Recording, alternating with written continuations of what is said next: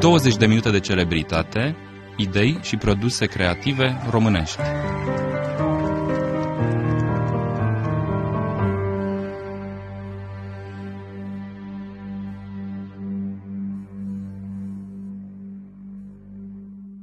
Invitatul nostru de astăzi, Doru Ionescu, o pledoarie pentru Muzeul al Rocului în România. Doru Ionescu este senior editor la TVR, preocupat de zona muzicală, firește cea a rockului, folcului, jazzului și nu numai, și îl numim și un istoric muzical, dar cred că nu va fi de acord cu asta. Cred că am putea începe cu acest proiect de viață de Muzeu al Rockului în România. De ce ar fi nevoie de așa ceva? În primul rând pentru că există în toate țările, pentru că, pe de altă parte, noi avem niște antecedente în muzica rock, folk, jazz foarte serioase, înaintea multora mai mari, mai consacrați, dacă pot să folosesc termenul, și ține de istoria culturală a României. Și de istoria rezistenței, aș spune și eu, a cultură. Nu se vorbește despre asta, dar generațiile de iubitori de rock din acea vreme fie că își dădeau seama sau nu, fie că se considerau sau nu underground, erau mari iubitori de rock pentru că cu asta supraviețuiau. Ascultau Pink Floyd și să chinuiau să asculte versurile, să le înțeleagă. Acum apeși pe internet și zici lyrics, uh, Shine on New Crazy Diamond și ți apare acolo toată povestea. Atunci era complicat, că alea erau versuri serioase. Ați atins un uh, lucru pe care îl consider foarte important. Pe de o parte era o muzică a elitelor, deși toată lumea asculta rock și chiar după Revoluție s-a văzut cine a rămas în rock. Muzica aceasta rock rock, în primul rând, dar și folk și jazz, a apărut la noi ca la nimeni alții în uh, mediul studențesc, așadar elitele în formare, în centrele mari studențești, toate trupele au fost studențești la început, toate trupele mari și nu numai cele mari. Iar în plus uh, mi-am confirmat încă un lucru împreună cu colecționari de rock românesc din uh, Europa, ca să mă opresc aici, nu numai români. Textele noastre aveau mult mai multe și au în continuare. Sunt mult mai bine scrise, sunt aproape poezii, cele semnate de cantautori, nu poeziile preluate, Scrise decât de cele din Bonaparte, de uh, exemplu. Occident și așa mai departe. Sunt puternic spiritualizate, da, cantafabule cu forță și ujică. Ujică, da. Autori, dar și dar Victor sunt Cârcu versuri dinainte, serioase, da, frate. care au fost poeți, ce să zic, Exact, exact. Iris, cei ce vor fi, Mircea Dinescu, da, sunt grămezi, să mai vorbim de folk. Ce ar trebui să nu lipsească din acest muzeu? Interesantă întrebare. Știu niște lucruri esențiale care trebuie să fie și cu siguranță și alții vor uh, adăuga. Să emiți ideea unui muzeu nu mi se pare o chestie foarte originală, nu mi-asum nicio paternitate. Prima dată am plecat în 2005, dacă nu mă înșel, cu o rubrică într-o emisiune de-a mea în care afișam sau postam 10 afișe scanate frumos de Mircea Florian. Mi-a zis, ia-le, poate ai nevoie de ele, uite, le-am scanat. Între timp, vreau să zic că mișcarea a luat amploare. Există un tip numit pe Facebook și uh, între ai noștri, intimii rocului Croco, Mihai Manea, care postează zeci, sute de afișe, chiar fotografii făcute de el din epocă, cu trupe din nume din diverse generații. Acela a fost un prim pas în care mi-am dat seama că ar trebui să avem și noi un muzeu. Și eu am început să primesc tot felul de cadouri, mai ales după ce am emis ideea. De exemplu, vederea pe care a trimis-o în România, primul lucru în care s-a știut despre el, Cornel Chiriac, în 69, după ce a fugit Plecat. de aici, de la Radio România. De la Viena a trimis-o, colegului meu și al dumneavoastră, au fost colegi de birou, uh, regretatul Ovidiu Dumitru. Cu Ovidiu am făcut primele emisiuni, televiziunea Dragostea mea, 99-2000, și e o vedere în care Chiriac spune care e planul pe termen scurt, uh, ce avea de făcut, uh, lucruri foarte interesante, inclusiv să treacă oceanul, conferințe de jazz și așa mai departe. Apoi, uh, știu eu, premiul, o plachetă de la primul Festival Național de Muzică Pop Cluba, desfășurat la Preoteasa, din decembrie 69, pe care l-a primit un membru de la Sideral, toți au primit firește, Andrei Ignat se numește el e în Suedia, la Stockholm, organistul de la Sideral Modal Quartet. După aceea, basistul de la Metropol, Vira Niotilo, în 2005, după ce și-a văzut uh, dosarul de la securitate, de la CNSAS. După o pauză de o oră, când nu am venit să creadă ce a citit acolo, și că am luat un interviu în cluba, mi-a dat uh, două fotografii făcute de securiști. Ei, altfel, având cea mai bogată arhivă, i-au știut foarte bine să-și el, în primul rând, Poate face și să-și din asta un păstreze muzeu. pozele, să-și le scaneze, să le refacă, la fel înregistrările. Virani mi-a propus uh, ceva mai mare. Prima stație profesională pe care au cântat Phoenix și în anii 60 erau mai multe trupe, toate bune, acum spunem Phoenix, dar ei au făcut un pas în față când au primit acest amplificator cu tot cu boxă de la mătușa lui Moni, solistul de atunci Bordeanu, din Bordeanu. state și când au început să cânte amplificați prin ea, s-a făcut o diferență Absolut, da. între ei și restul. Da. Existând și alte amplificatoare, tot așa entuziaști. Au avut primul Phantom Veil, povestea Dimitrie Cădere, unul dintre chitariști, dar această sculă s-a tot vândut după ce au fugit Phoenix și din țară, apare și în pozele de pe scenă de la Metropol și în fine este la Virani și mi-a zis vino cu o mașină cu ceva, că nu poți să o transporti așa pe tren. Eu am și fost la Freiburg în 2010 și am filmat-o. E la fel de adus Partituri, poate instrumente muzicale confecționate, apropo de chitara electrică. partituri mai puțin sau știu eu. Sunt amintiri, de exemplu, cu Florian Lungul intervievam pe Ianci Chioroși Da. și pe Marius Pop și povesteau cum ascultau nu știu ce posturi străine, mai mult sau mai puțin bruiate, vocea Americii, în special jazzmenii în anii 50-60 și unul stăteau toți, așa, cu galena, ascultând în fine, Mhm. la difuzor. Unul reținea tema, unul strofa, unul refrenul, dacă erau piese cu voce, unul... Da, da, așa îți dezvolți urechi. Și Da, da, da, Își vezi apropo de perfecționezi. partituri. Da. Și rescriau, nu? Toată... Păi da, Da, ar fi interesant, firește, textele originale care apoi au fost cenzurate ale diverselor exact. piese. Am avut două emisiuni cu cântece interzise și tot apar în amintirile intervievaților uh, soli și instrumentiști rock, folk, jazz. Am primit de curând uh, o cămașă în două culori roșu și negru, ca să vă dați seama, despre ce de e la vorba. bateristul de dinainte de Țândărică, de la Iași, al trupei lui Nancy Brandes, roșu și negru, o cămașă făcută de tatăl lui uh, Nancy, care era croitor aici în București. Este în două culori, roșu și negru. Ei apar îmbrăcați în, în aceste cămăși, cu acest model. și în am poze acasă, făcute de frumos securii pe sau? umeraș. ce frumos. Apropo de acest Sunt, muzeu, sunt. înțeleg că e o idee care nu numai că prinde, dar câștigă adepți. Am constatat că există în ultimii ani, inclusiv uh, în alte țări, sau poate mai ales în alte țări, o revenire puternică la discurile de vinil. da, și în general este un curent retro Asta ar putea Și ajuta BBC-ul la... are, am înțeles, un canal întreg în care se dau pur și simplu pe Exact. exact. conductă emisiuni cap-coadă din diversi Ca să ani, vede- decenii în urmă. Se vede și pe numărul de magazine care e în creștere. Asta ar ajuta la punerea la punct a unei asemenea Da, viitor anume ce? muzeu. Această reîntoarcere spre discurile de vinil. Orizontul de așteptare este, mai ales în domeniul ăsta, chiar poate mai mult decât uh, în picturile clasice sau moderne, ca să nu mă exprim.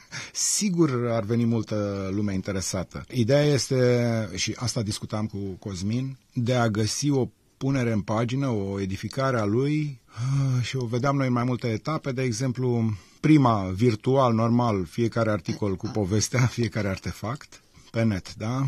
Și cu poveștile acelea și cu, cu platforma bine articulată de mers la niște instituții aici, nu știu, Cosmin ar putea veni cu mai multe idei. Eu o văd, de exemplu, ideea mai întâi pusă în pagină într-un depozit. La mine acasă, să zicem, strâng. În momentul în care se strânge masa critică pe o temă sau alta, pentru că putem naște foarte multe direcții sau destule. Am putea merge, de exemplu, la organizatorii unui festival care ține două, trei zile la Sala Palatului sau la Sibiu, la festival de jazz sau sunt atâtea Exact. festivaluri mari de amploare în București, în primul rând, dar și în țară. Și în foaierul respectiv s-ar putea etala, știu eu, câteva simeze sau cum să le spunem și cu poveștile și așa mai departe. Ar putea veni colecționarii imediat să-și vândă acolo vinilurile de care spuneați, că se fac viniluri noi, dar n-aveți idee sau știți ce trafic de viniluri vechi Da, știu, este. știu cum să nu am chiar. Chiar uh, mă întreba un șef de al din TVR, voia să cumpere, să fac cu cadou un single, singurul single cu Dan Andrei Aldea și mm. pe Facebook a- cu două, trei zile am postat care ai un... Eu am avut mulți prieteni pe Facebook din Da, domeniu.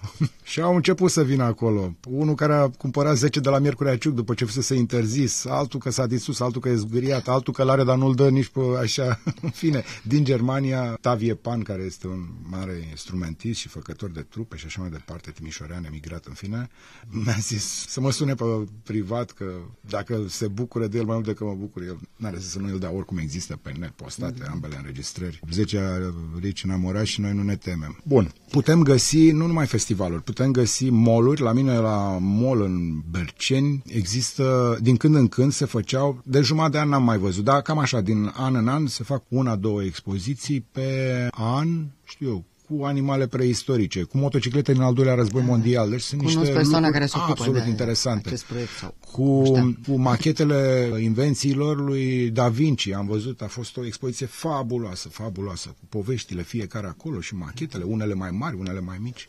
Deci într-un mall dintre ăsta și chiar ne gândeam cum ar fi într-un mall. Să facem, uh, avem 4-5 teme să spunem și facem 4-5 tunele transparente costă. Mi s-a spus uh, Capsule, Costin Petrescu, Da, da. care e arhitect la Paris, bateristul de la Phoenix Olympic, Mircea Florian și așa mai departe. Costă, dar e foarte mișto ideea. Să Da. treci prin tunelul ăla. Nu te interesează, mergi pe din afară, oricum ești cu plasa de la mall și ai poveștile așa, dar dacă intri și prin tunel și auzi muzica în legătură directă, niște tunele de, nu știu, 2 metri, fie peste înălțimea unui om, normal sunt pleci, pe care la fel le poți amplasa, e o chestie Da, sunt modulare, elastică, sunt de modulare. modulare, da. Revenind la câteva elemente care nu ar trebui să lipsească, deci ar fi o zonă de afișe, de viniluri, de practic diferite tipuri de suport pe care au circulat muzica, nu? Și Instrumente. instrumente, poate facem câteva opriri pe aceste, să zicem, instrumente. La Hard Rock Cafe există și ați văzut Unele cafenele, îmbrăcăminte, da. îmbrăcămintea Hainele cu componenților care erau din diverse. îmbrăcați, Elton John, care a apărut în Re- clipul la nostru. muzeul nostru a rockului, apropo de chitara electrică,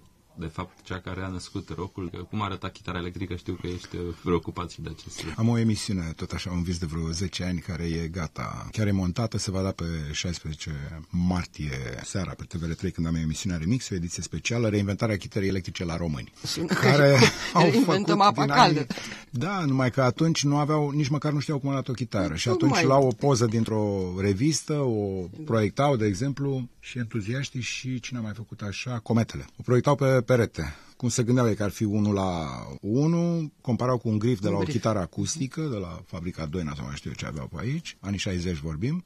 Se proiecta, se copia, se făcea din lemn, exista un meșter lutier, Anton, și îmi scapă numele de familie, Nea Anton, de asta îi spuneau toți așa, puneau grif, după aia venea nebunia cu partea electronică. O chitară electrică nu există fără doza aceea electromagnetică care preia semnalul și care se putea face în emisiune. Este o chitară descoperită de un lutier, un reparator de instrumente care are atelier chiar aici pe lângă radio, Florin Dobrescu, și devoalează o chitară făcută în anii ei, a luat-o pe nimic de pe net, la care nu prea se poate cânta așa, de plină siguranță că nu dezacordează și nu știu ce, dar o interpretează. Ia fiecare element și arată, uite, doza asta e făcută probabil într-o cutie de seringă, că e decupată așa, magnetul e luat de la nu știu ce, Medicină legistă. Magneții din doze erau luați de Bibi Ionescu pentru prima chitară a lui Dan Aldea, de exemplu, de la Sphinx. Din televizoarele cu tub catodic erau niște magneți deflectori și așa mai departe. Bobinau mii de spire curându că nebunau, erau de două ori cât firul de păr, ca diametru 0,005. Asta Dimitrie înseamnă Cădere, pionieratul care- și entuziasmul. Și că n-ai Spuneam de cometele făceau așa, între timp meșterul lor, mă rog, chitaristul lor, a ajuns să inventeze calculatorul Pentium 2 la San Jose. Chiar l-am intervievat. Acolo e cineva. Plecând cu pasiunea Aici asta este, mai dacă urmează departe. să apară într-un muzeu. Și Di- capacul acela de... Dimitrie Cădere, da, asta voiam să spun, care la fel e la Versailles, este foarte bine creditat la francezi pentru niște Sper că nu e traductoare. în muzeu. pentru puțurile de foraj la adâncime, își dă seama ce da, petrol, gaze sunt acolo. El Și a îl cheamă inventat niște Cădere? traductori. Da, este de fapt din familia Cazaban, care e celebră. El mi-a arătat un mare album pe care l-au făcut uh, francezii împreună cu românii, familie cu... Jules nu, Cazaban. nu numai, sunt foarte Drag, mulți. adică pe el îl știu eu cel mai Da, bine. da, da. Știu, mă rog, am auzit de el. Cred că e și o stradă pe lângă radio. Există, există. Cei de la entuziaști n-aveau mască la chitară și nu găseau materialul ăla cam de 0,5 mm, da, alb sau colorat, o placă așa și atunci s-au dus și au furat patru capace de wc de la liceul Zoia Cosmodemianska, liceul de fete. Atunci, chiar de dimineață am văzut emisiunea, acum am mici retușuri, mi-am luat-o acasă să o văd pe liniște. 16 martie, 16. ora 10 seara la TVR3, într-o sâmbătă. Revenind la Sunt multe. sintetizator, Uh, chitara am aflat cum s-a Sintetizatorul lui făcut, uh, Dan Aldea, la fel, și cu un precursor a avut înainte un fel de sitar electric așa. La fel e făcut de Bibi Ionescu, de basist. Povestește Mișu Cernea prin ce au trecut ca să facă și cum se dezacorda, că era cu frecvența de la priză, care, ca și mai încoace în timp, nu era tocmai stabilă, nu era exact 50 de Hz. Boxe, povestește Dorian Ciubuc, acum un organizator celebru, dar atunci sunetist la Roșu și Negru și Iris, și-a făcut rost de lumini, cum se aduceau inclusiv reflectoare de pe șantier, oglinzi de la locomotive, toturare, și povestește cum furau ca să lumina să fie bine amplificată, cum primeau de multe ori din Republica Moldova, de la tancuri, nu știu ce chestii, care foloseau foarte bine. Marcel Breazu, de la cealaltă cuvinte, cântă și acum pe un bas făcut de el, are două basuri, de fapt. Am fost la Oradea și l-am filmat. În atelier cum și le-a făcut în anii aceia două discuri sunt înregistrate de celelalte cuvinte când au avut marele boom în ultimii anii 80 cu instrumente făcute de el senzaționale. Culmea e că emisiunea arată foarte pe scurt capitolul pe larg aici într-o carte. Care se numește cum? Cartea și de Cartea ce timpul chitarelor uh, Cornel Chiriac și Epoca Beat. Toate trupele din anii 60 și un pic din 70. Are chiar reinventarea, sau înainte a fost uh, ștecherul înfipt în priză, nu știu cum e capitolul, și cu un postscriptum la el despre un român care în 1929 a inventat doza electromagnetică, are o poveste întreagă, i-a fost furată invenția, dar el a patentat-o primul la Paris. Unde la mai Intel. auzit noi povestea asta? Gabriel Dimitriu. Eu aș fi vrut să știu în toată această, în acest proiect în mișcare, în ce măsură și cum contribuie, cum vedeți contribuția mai ales a celor stabiliți în afară, pentru că noi mai ales lor ne adresăm uh, emisiunea. Mă bazez pe ei foarte mult, am și o carte publicată în 2014, 100 de muzicieni români din diaspora, povești muzicale cu cântec, parcă ăsta e tot titlul, în fine, și un CD cu 18 piese de ale lor, din toată lumea, din Australia până în partea altă, coasta de vest. Eu am filmat, am filmat circa 150 de personaje din diaspora. În America de Sud n-am ajuns, dar în rest și nici Africa. Și ei s-au arătat Și oamenii- entuziasmați nu. de ideea asta? Uh, ideea e mult mai... Uh, inclusiv cărțile, emisiunile mele se bazează foarte mult pe declarațiile lor. De ce? În general, ei când vorbesc de România, când își pun pe tavă, să spunem, unui reporter, ca și dumneavoastră, ca și mine, viața, amintirile lor sunt mult mai concise, rezumă foarte bine o epocă decât ale noastre. Da se caută explicații, se știe acest fenomen. Am vorbit cu fosta mea directoare de la TVR Cultural, Daniela Zeca, când ai un șoc dintre ăsta, da, ce, uitați-vă la folclorul de la Chișinău, Sigur. rupe în România, pentru că pe aici au trecut tot felul de valuri peste el. Acolo oamenii sau și ei toată s-au- tradiția lor și tot spiritul... s-au concentrat Da, acolo. exact. Și s-a Dar menținut mai ei bine. uh, au avut experiența asta și în același timp au făcut și un pas înapoi. Și dacă stai cu nasul, cum spunea nu știu ce prozator, îmi scapă, cărămidă, la o mare catedrală, să zicem, la catedrala de la Köln și stai cu nasul lipit de o cărămidă, n-ai cum să observi catedrala în toată mărăția ei, cum spuneai. Corect, absolut. Asta e și ideea. Sunt uh, mult mai amuzat. obiectivi decât noi. Peste noi, azi mai cade un partid sau un guvern, mâine nu știu ce. Ei astea le-au